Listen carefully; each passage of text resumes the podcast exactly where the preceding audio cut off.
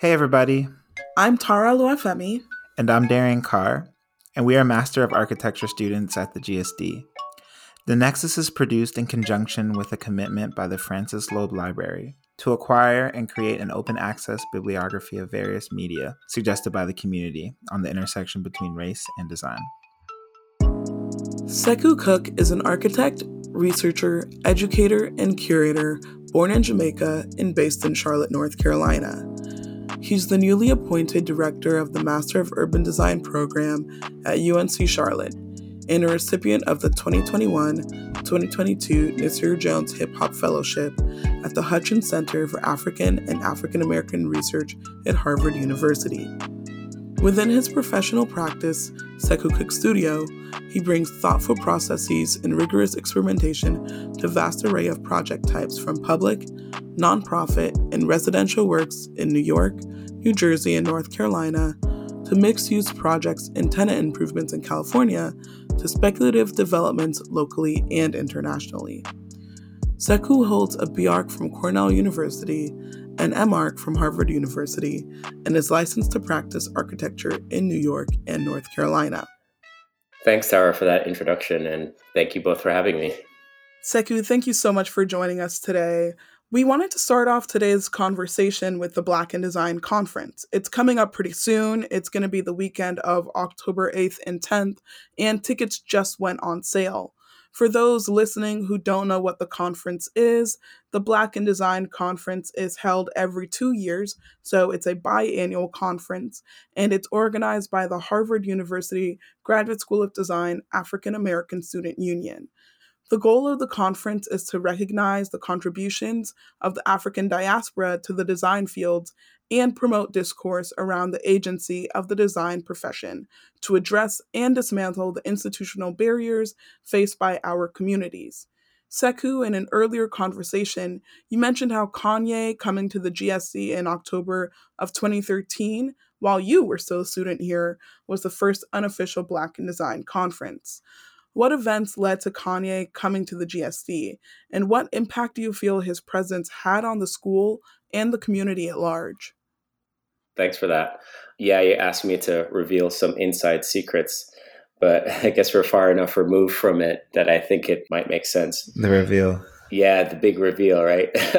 but I mean, a lot of this part, the story has been talked about and discussed publicly thus far. So it's, you know, there's not a whole lot of secret information. But basically, you know, the summer before, Kanye did an interview with the New York Times Magazine where he was talking about how he's so impressed by and influenced by Le Corbusier and about architecture.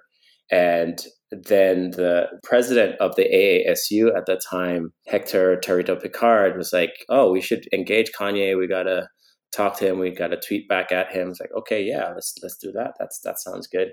Then later, um, by the fall of that year, then he had another interview with Zane Lowe, a British DJ. And in this interview, pretty well publicized interview, he was talking about how he's so influenced by architecture and how he meets with five architects at a time and how you know he really wants to be designing and he's frustrated by people not taking him seriously as a designer and that really set off us at the GSD to think about okay, how can we really engage Kanye? This might be something that we can do.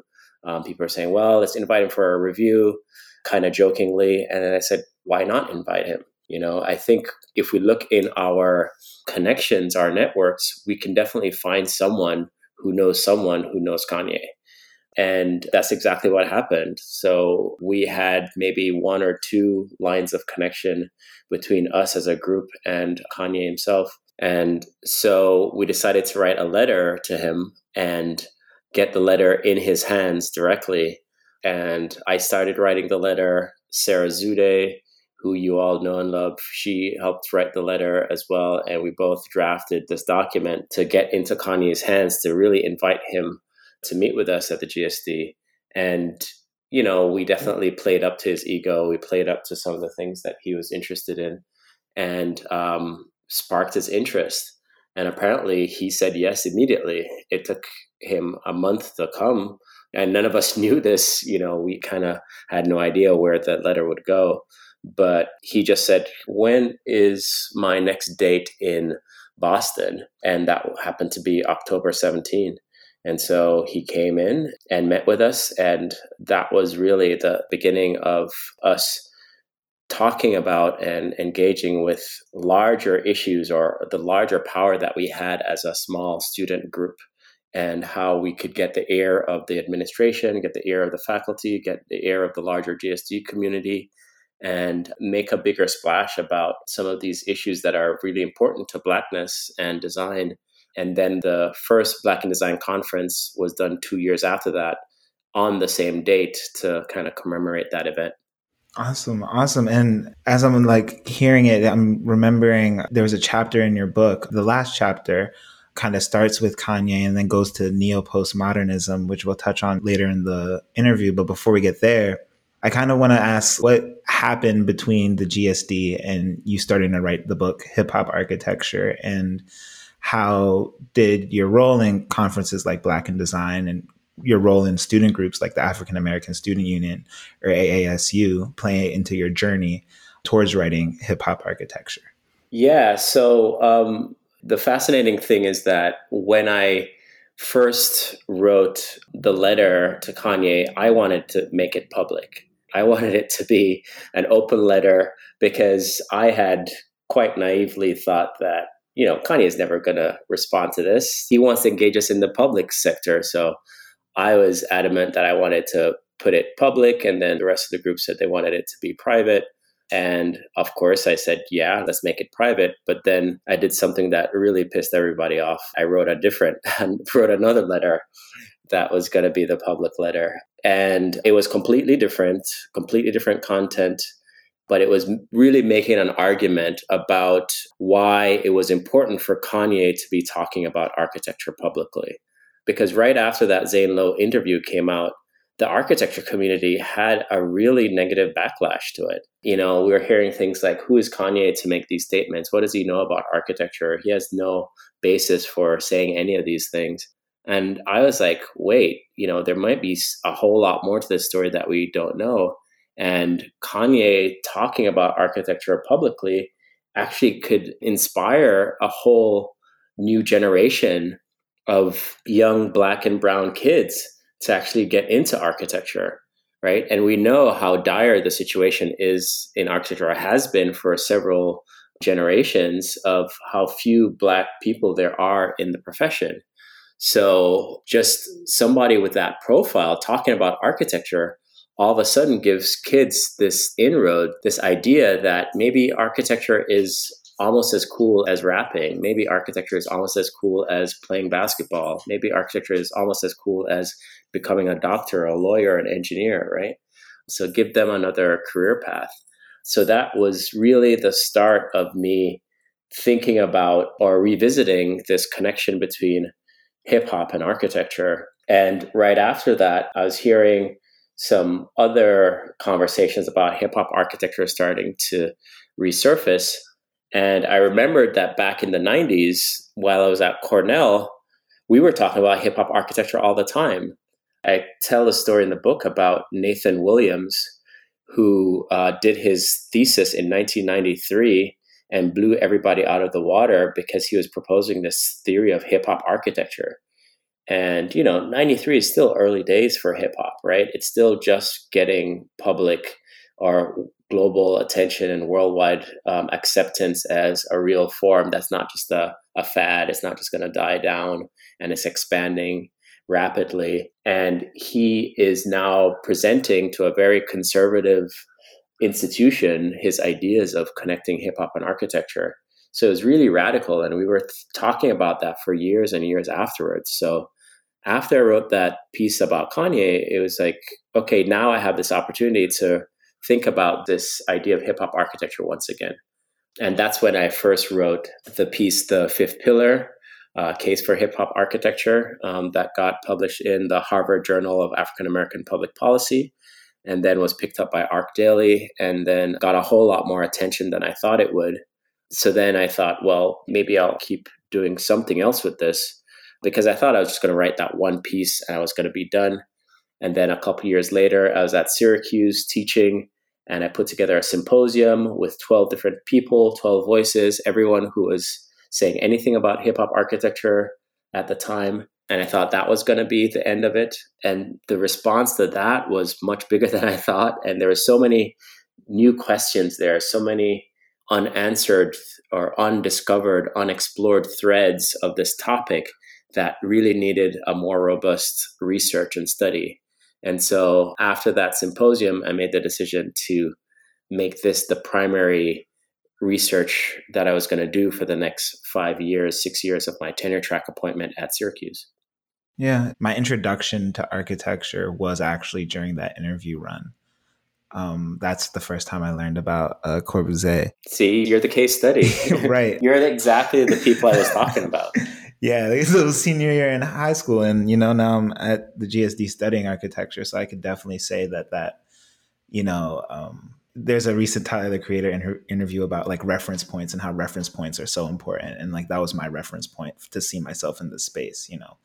But I think it's important to to underscore what you underscored in the book that you know, hip hop architecture isn't new. Nathan Williams was exploring this before. And also, like in the book, you talk about building on the work of like a Craig Wilkins or Kara Walker.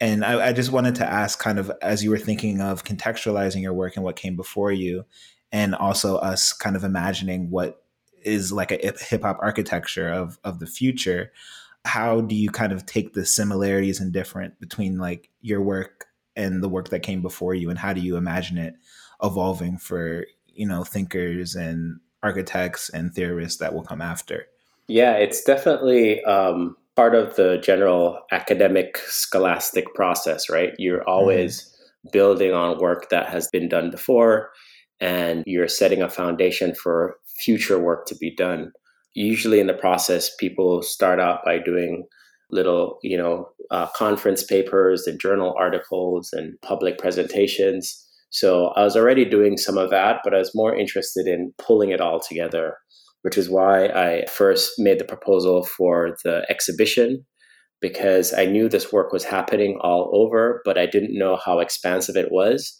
And so I want, really wanted to pull as much of that together as possible. So in that process, I started to discover other faculty members who were teaching studios on hip hop architecture, like Chris Cornelius at the University of Wisconsin in Milwaukee and Stephen Slaughter at University of Cincinnati.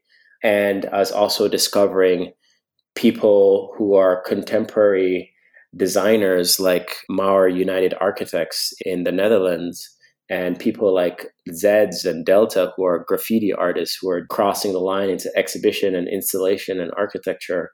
That's how I discovered Carlos Mare, who Mare 139, who's a really amazing uh, graffiti artist, but started to do graffiti sculpture and started to do graffiti sculptural installations.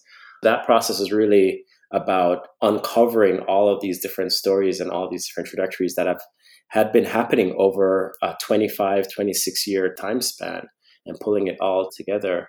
So it was really trying to answer this question what does hip hop architecture look like? So that people had a visual reference point for how to build on this topic. And then the book was really the main attempt to have a singular reference point for all of the work that was done before and a major publication so that anything that comes after it is building on all of these resources that have been pulled together in a singular place. Otherwise, it just remains as something that's kind of kitsch or something that's in little pockets or something that is um, underdeveloped or underexplored. Yeah, yeah. And personally, I, I, really appreciated that. In an earlier conversation, we talked about it as a scaffolding to kind of like be able to, you know, hold a lot of these different ideas um, read the before and after point. This reminds me of one of the chapters in hip hop architecture, which is titled Grids and Griots. The idea of a griot actually came up in a podcast interview earlier this season with Rob Problak Gibbs, a graffiti artist and muralist in Boston. For him, graffiti is a message of passing on stories and bringing those stories into conversations through the activation of space, which he describes as the responsibility of a griot. Similarly, you discuss the hip hop DJ as a digital griot, who employs a series of techniques like the shout out to activate space in architectural ways. So I wanted to ask, how have you thought through and how are you thinking through this relationship, the relationship between the griot, the DJ, and the techniques they use to activate space? Yeah, so the griot is this figure in West African culture who is a storyteller, a kind of history keeper. He was also a performer. In some areas, the griot was also kind of what we would think of as like a medicine man, someone who knew a lot about a lot, but really someone who was the keeper of the information, but didn't just keep the information, performed the information in public settings. So if you know anybody who's a DJ, you know that they know more about music than anybody else who's just a casual consumer of music, right? And some of these early hip hop DJs are, or some of the most knowledgeable people you could ever think about. You know, there are stories about Afrika Bambaataa and how wild he would go in exploring all these various different musical styles and genres. And, you know, like one of his most popular tracks has a sample from a group called Kraftwerks, which is a really weird early electronic group in Germany somewhere. Nobody had heard any of that shit anywhere, right? And so he was just literally digging through crates. And digging through the crates is such a um, a DJ thing to do. Like it's it's a deep dive into musical research and he'd also hide, you know, conceal what he had found because he wouldn't let anybody know what the actual track was so that they couldn't replicate what he was doing. So none of his records had labels on it. But he was really taking this knowledge, going far and wide, finding this knowledge, bringing it to someone, to the dance hall, and sharing it with people in a mixed form. But he was really sharing this knowledge that had been excavated, right? So this is definitely this really essential process that I think is really relevant to architecture in many ways. And I'm using some of these ideas in some of the projects that I'm thinking about and working on and developing now.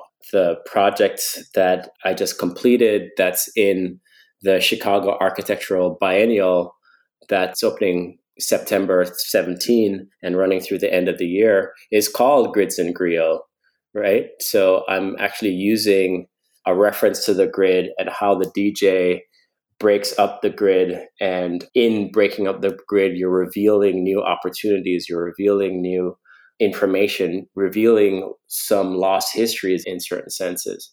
And also creating a functional place, a usable place, a place for gathering, a place for storytelling, a place for exchanging, a place for performing, a place for growing, and a place for storing um, materials and histories and information. So this is kind of how I've been thinking about how a lot of these ideas deeply embedded within the African American experience, the African diasporic experience that are in hip hop that are directly applicable to us as architects and designers. Word, awesome. And it reminds me of actually Katherine McKittrick. She has a new book. It's called Dear Science. Um, and in it, she writes that stories are the practice of Black life. And in turn, they kind of draw attention to the fact that stories form these networks of knowledge. She's coming from a standpoint in uh, multidisciplinary thinking and Black studies, but she kind of connects this to citation practices and things like footnotes. And for her, this networked understanding creates an interconnected story that functions to resist oppression. So, back to the book, I love the series of block quotes you use at the end of each chapter because it feels like it's doing the same thing. It's it's like the shout outs, but it's like the samples because it's like kind of like a loop of kind of like material that I think help us start to form and identify and also understand these networks of resistant McKittrick writes about. Um, so I'm wondering how you thought through that um, and to what extent those ideas are related. Yeah, I'm definitely thinking about the whole book as a composition, right? Mm. So it's not just a single train of thought from the beginning to the end. It's something that is interrupted and is mixed and is moving forward and backward in time and is introducing multiple forms of information. So from you know, deep theoretical references to narratives to these outtakes or excerpts of people, you know, transcripts of people talking about the topic to all the imagery and the drawings and the photographs that are mm-hmm. in the book. So all of it is kind of a composition. And I didn't do the graphic design myself, but I gave the graphic designer enough material there to work their magic and, and to make it feel like a kind of composition. And in doing so, keeping it authentic to the structure of hip hop itself as a musical genre, as a cultural phenomenon, as a way of operating in any kind of performative way.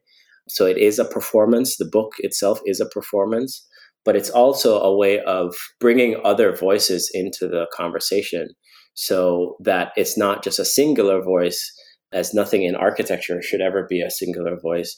And in hip hop, there's always these collaborations that are really critical. So I find all of these block quotes or these uh, interludes that are between the different sections as adding to the overall narrative, the overall voice of the book, so that even though it's a, it's a monograph, it's sole authored, it's something that's still kind of co authored by these people who are making these statements in these various situations. Mm-hmm, mm-hmm. I want to dive into like a few of like the different kind of co-authors. One is the work of Craig Wilkins. I read the book, The Aesthetics of Equity, last summer. It's a it's a great book. I, I felt like so many doors unlocked, and it taught me so much, and also materialized so many of the things I was thinking about architecture at the intersection of architecture and blackness, and even music. Um, and I think that as we're talking about referencing um, and footnotes and sampling, I think there's an interesting connection to property you know, one of the themes in your book is about contradiction and me kind of imagining myself in the world of architecture. There's like a system of property that kind of encourages like economic investment and certain, you know, predetermined rules in order to own things. But then you have, on the contrary, or what at least feels like on the contrary, I'm not sure if it actually is, DJs who would like actually be, you know, sampling or, you know, kind of like the oral traditions that, you know, we're hoping to spotlight on the show.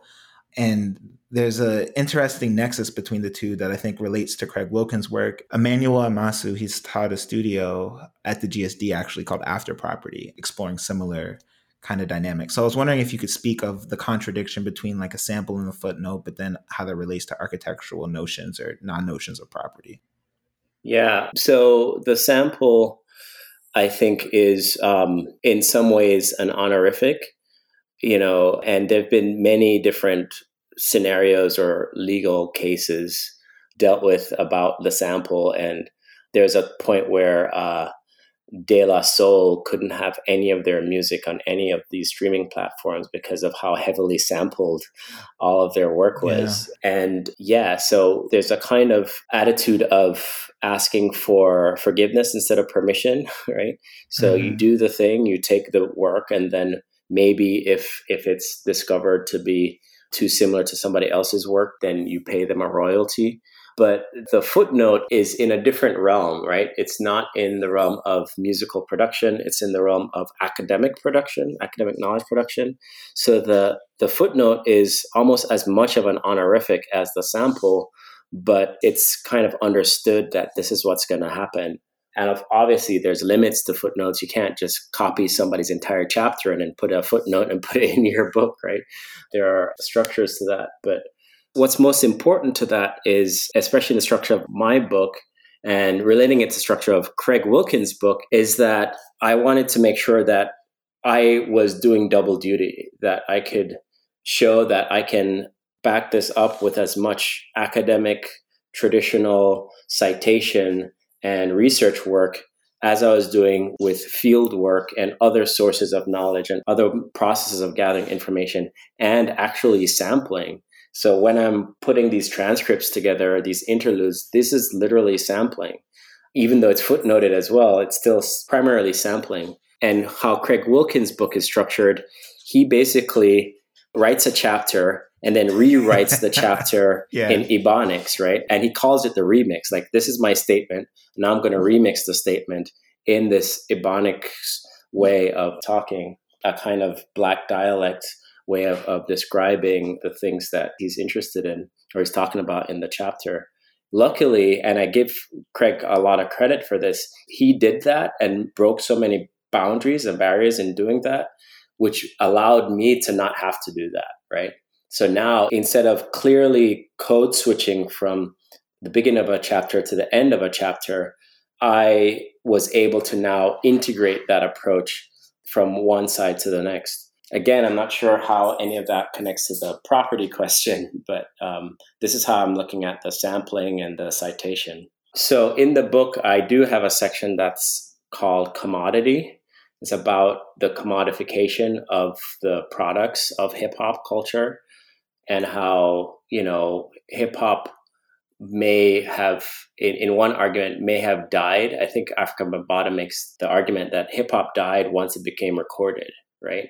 Because as soon as you recorded it you took this thing that was always a performance always live always improvised and then you put it on something that is made it permanent and something that is uh, a commodity something that can be easily sold and then hip-hop and, and it's not just the tape or the CD or the record that becomes the commodity, it's the entire culture that becomes a commodity as a result, right? It's like now we can record and we can have a piece of this culture and we can sell it. And the people who profit from anything that's sold ultimately is always going to be the people who always profit from this. We can say, well, all these smaller record labels are making money, all the artists are making money, but that all trickles up as we all know, we live in a trickle up economy and just the nature of capitalism that allows all the wealth to funnel to the top. So, yeah, the commodification of any cultural product is a real thing. And so, this is some of the things that allow us to start these conversations about how do we protect and define hip hop architecture as a thing um, is it something that is a style that we can identify that can then be replicated? Are there a series of very prescriptive rules that anybody can follow and produce hip hop architecture? Or is it something that is much more loosely defined, much more nimble and flowing, much more like hip hop is authentically? That mm-hmm. as soon as you try to tie it down and put your finger on exactly what it is and commodify it, then it slips and flips the script and creates something different. Mm-hmm, mm-hmm. And I guess uh, a, a follow up question is, as we've been talking, I've I've just been thinking of how you bring these things into the classroom in your teaching pedagogy and thinking of how to you know communicate information about hip hop architecture while at the same time not codifying it in such that it doesn't have the ability for that fluidity is i feel like a difficult thing to juggle. So I'm, I'm wondering how you kind of imagine these ideas as someone who's in the education of architecture. Um, yeah. I think that is also part of the code switching, right? So I am an academic and a practitioner. I am, as I say in the book, I'm not trying to be a black architect or a hip hop architect. I'm just trying to be an architect. And I'm teaching people who want to know how to become architects, not necessarily people who are trying to become hip hop architects. So it's something that I take very seriously. But the nature of design education is really wonderful in its ability to allow us to be very flexible. Ultimately, for a true pure design education, there are fundamentals that are being taught, but it's primarily in the realm of exploration. So you're facilitating and guiding and creating a space wherein people can create explorations and find out for themselves what this thing is. So there is no real prescription that I'm giving them from the top down and saying, these are the things that you have to do. It's really saying these are the issue sets and these are other examples of other people who have addressed these issues in different ways. But for us, we're going to make sure that we are on the side of exploration. So yeah, so kind of uh, getting back to the block quotes. Um, one is from Lauren Halsey, um, an artist who uses architecture and installation art to demonstrate the lived reality of places like South Central LA. Um, she mentions how a residency at the Studio Museum in Harlem helped give her space to articulate her ideas and eventually gave her the opportunity to do like an actual built construction project.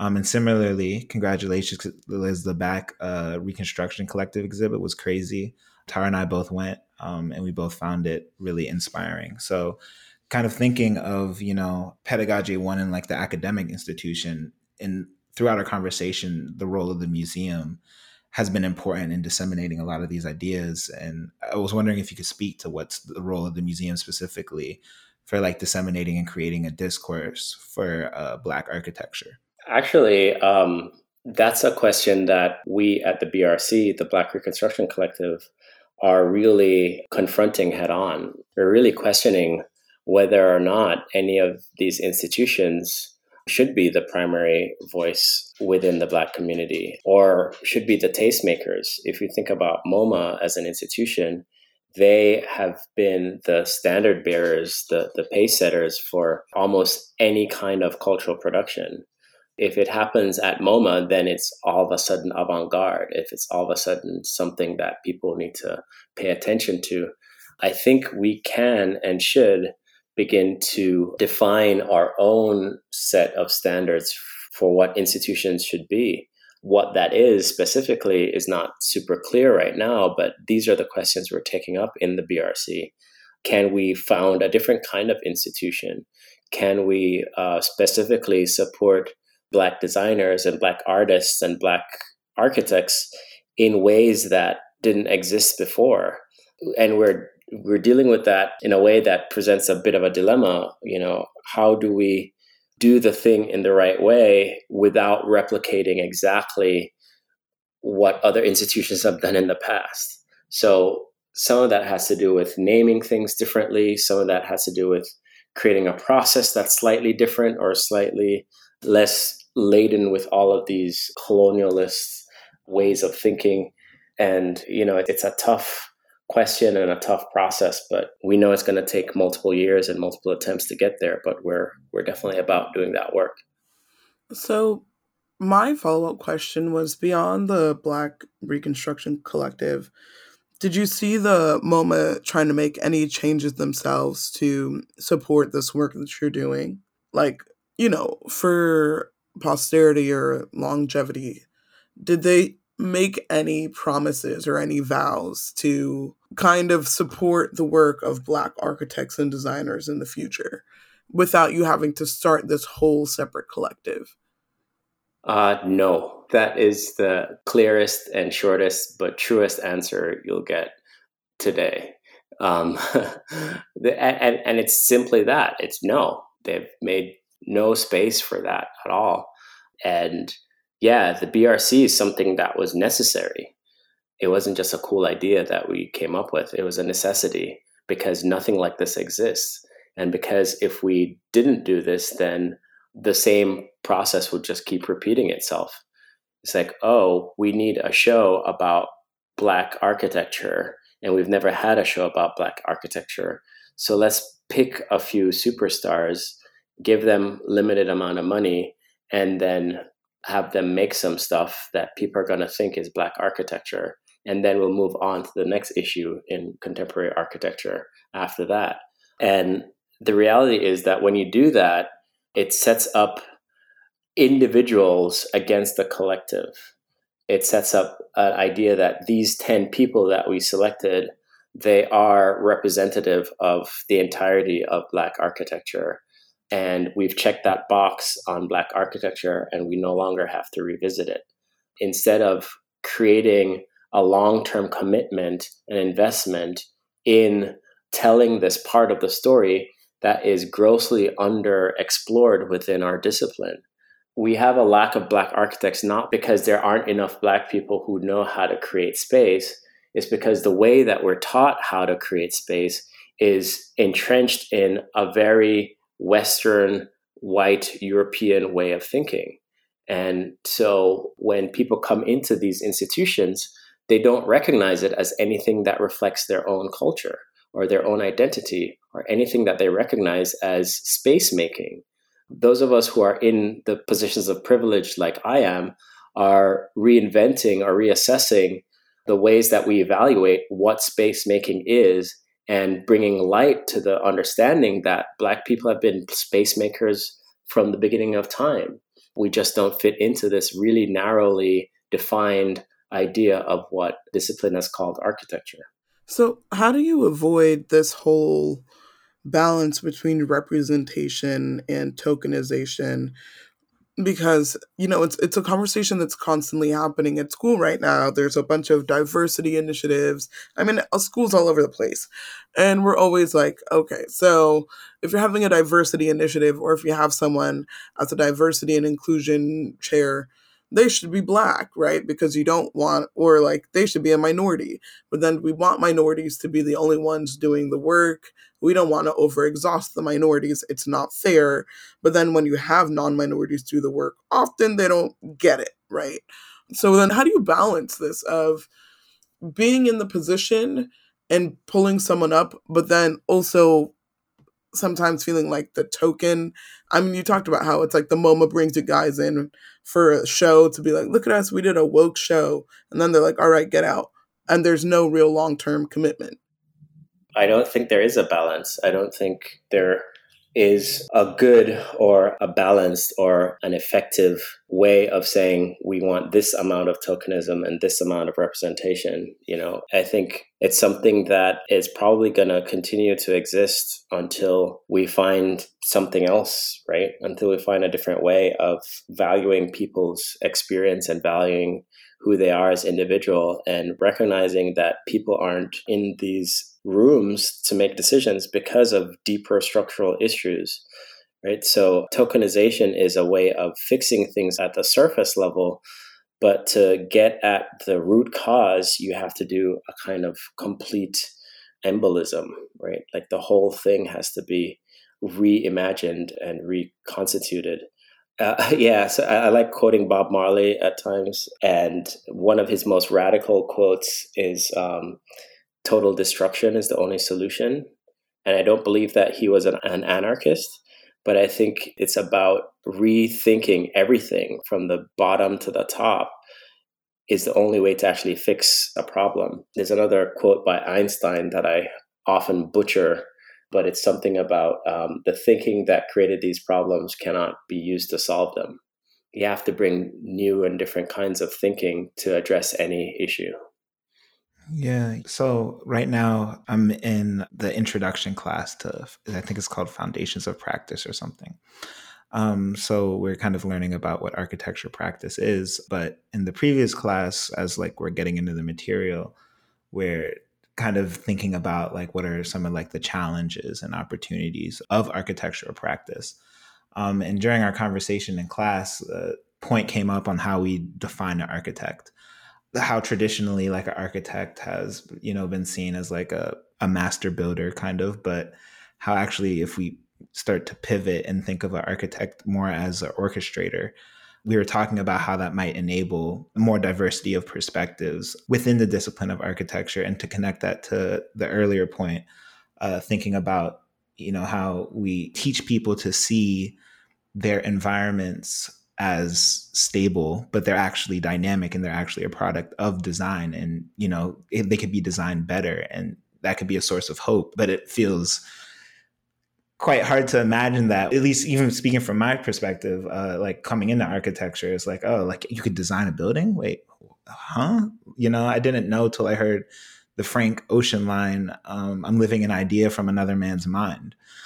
And then all of a sudden i started to be able to see these things as more uh, fluid anyway i'm just kind of thinking on how how we can start to define an architect and what the architect does and how the architect relates to community and more to kind of incorporate these imaginations so more people feel like they could come in and actually join the the work of redesigning so many of these inequitable things. Yeah, I think that's part of the crux of the book, right? It's really exactly yeah. uh, clarifying how architecture exists in so many different places and spaces that we don't necessarily recognize enough or um, give it the title of architecture and architecture is such a protected title for such a really narrowly defined thing.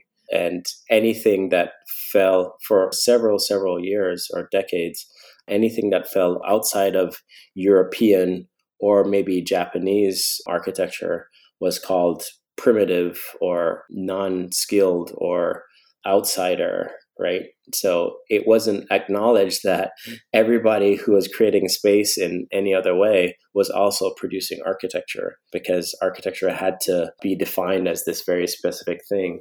I mean, even the last administration's attempt to say all federal buildings have to be designed in a classical style is just a remnant of this larger insanity. People thinking of architecture as this one specific thing, and, and it has to look like a very specific thing. But yeah, like the last line of the disclaimer that I put at the beginning of the book is that you know, like this book is by, for, and about architects, even though they may have defined architecture differently than you have. The architecture is there. It's just that people define it differently. Um, so the definition of architecture is really, really critical to how we move forward. We can keep defining what we do as something outside of architecture, as other people have. And a lot of people are of the thinking that if we define something separate, then it'll be good. You know, we define a black architecture, define a black aesthetic, we define a hip hop architecture, then that will be something that we can operate in under. And I just want to call it architecture because it all is. It's all the same thing. I'd rather redefine architecture than create a whole separate thing that I have to practice under. Mm-hmm. I think ending with this idea, it's actually your last chapter on neo postmodernism, um, which Charles Jencks has dubbed PM2.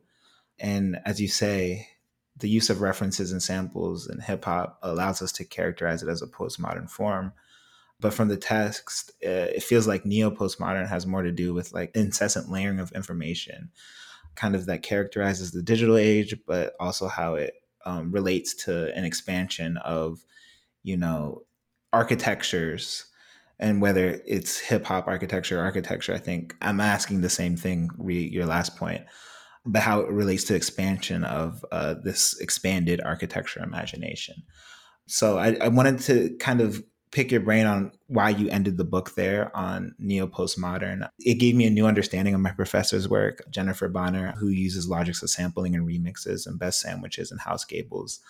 And I think that could be a good note to end on um, as we're kind of all going to go back to our respective places to be thinking about architecture and thinking about and digesting the ideas we've mentioned in this conversation. So I think it's important to point out that there is an outro after the you know postmodernism section. Yeah. So the outro is really, really important because that's where, you know, these things are kind of wrapped up. And the outro is really about like where this takes us, where are we going with it? And how can we define something completely different? And if you notice in the end, I really talk about an experience, experiential space, like a cultural deeply immersive experience and how this happened in a space that was created in a very improvisational way. And then even some of the final quotations, the last little bits, there's a clip from Craig Wilkins talking about hip hop architecture should be a model of architectural practice, period. And then another clip from Kyle May, who's talking about who the next architects are going to be that they're scrappy, they're intelligent, they're determined. They don't care about the ways things are typically done. And then the very, very last quote is one of these quotes from a song that I couldn't actually write out because getting the rights to publish song lyrics is much more complicated than I thought. But it's a line from Lauryn Hill from a Fugees track where she says, um, Even after all my logic and my theory, I add a motherfucker so you ignorant niggas hear me. And that's the way I wanted to go out. It's like, okay, I got to just say, all the stuff that's on the board, there's all these theories, and we can debate and talk about this forever, but a lot of motherfuckers just ain't gonna get it, right? That's just it. But the neo postmodernism chapter is really important in highlighting how the ideas and the roots and the, the processes that are embedded within hip hop and hip hop culture have already begun to find their way into the work of people who don't necessarily identify with hip hop culture. Like they're influenced by hip hop culture, but they don't identify themselves as quote unquote hip hop. And that's really crucial to understand because it's showing that a couple things. One, the commodification how commodification is is really easy to proliferate that a whole group and a whole movement of people can create a whole new architecture that's based in hip hop, but not call it hip hop and completely profit off of it or take credit off from it and get beyond that. I'm not saying that that's what these people in the chapter are doing, but I'm saying the potential for that happening is there. But the other thing is that hip hop culture is so ingrained and embedded within our collective psyche that we can't not produce work that is influenced by hip hop anymore, right? And that's a much, much bigger statement or position to take. And not everybody's going to be on board with that, but it's something that I'd like to put out there.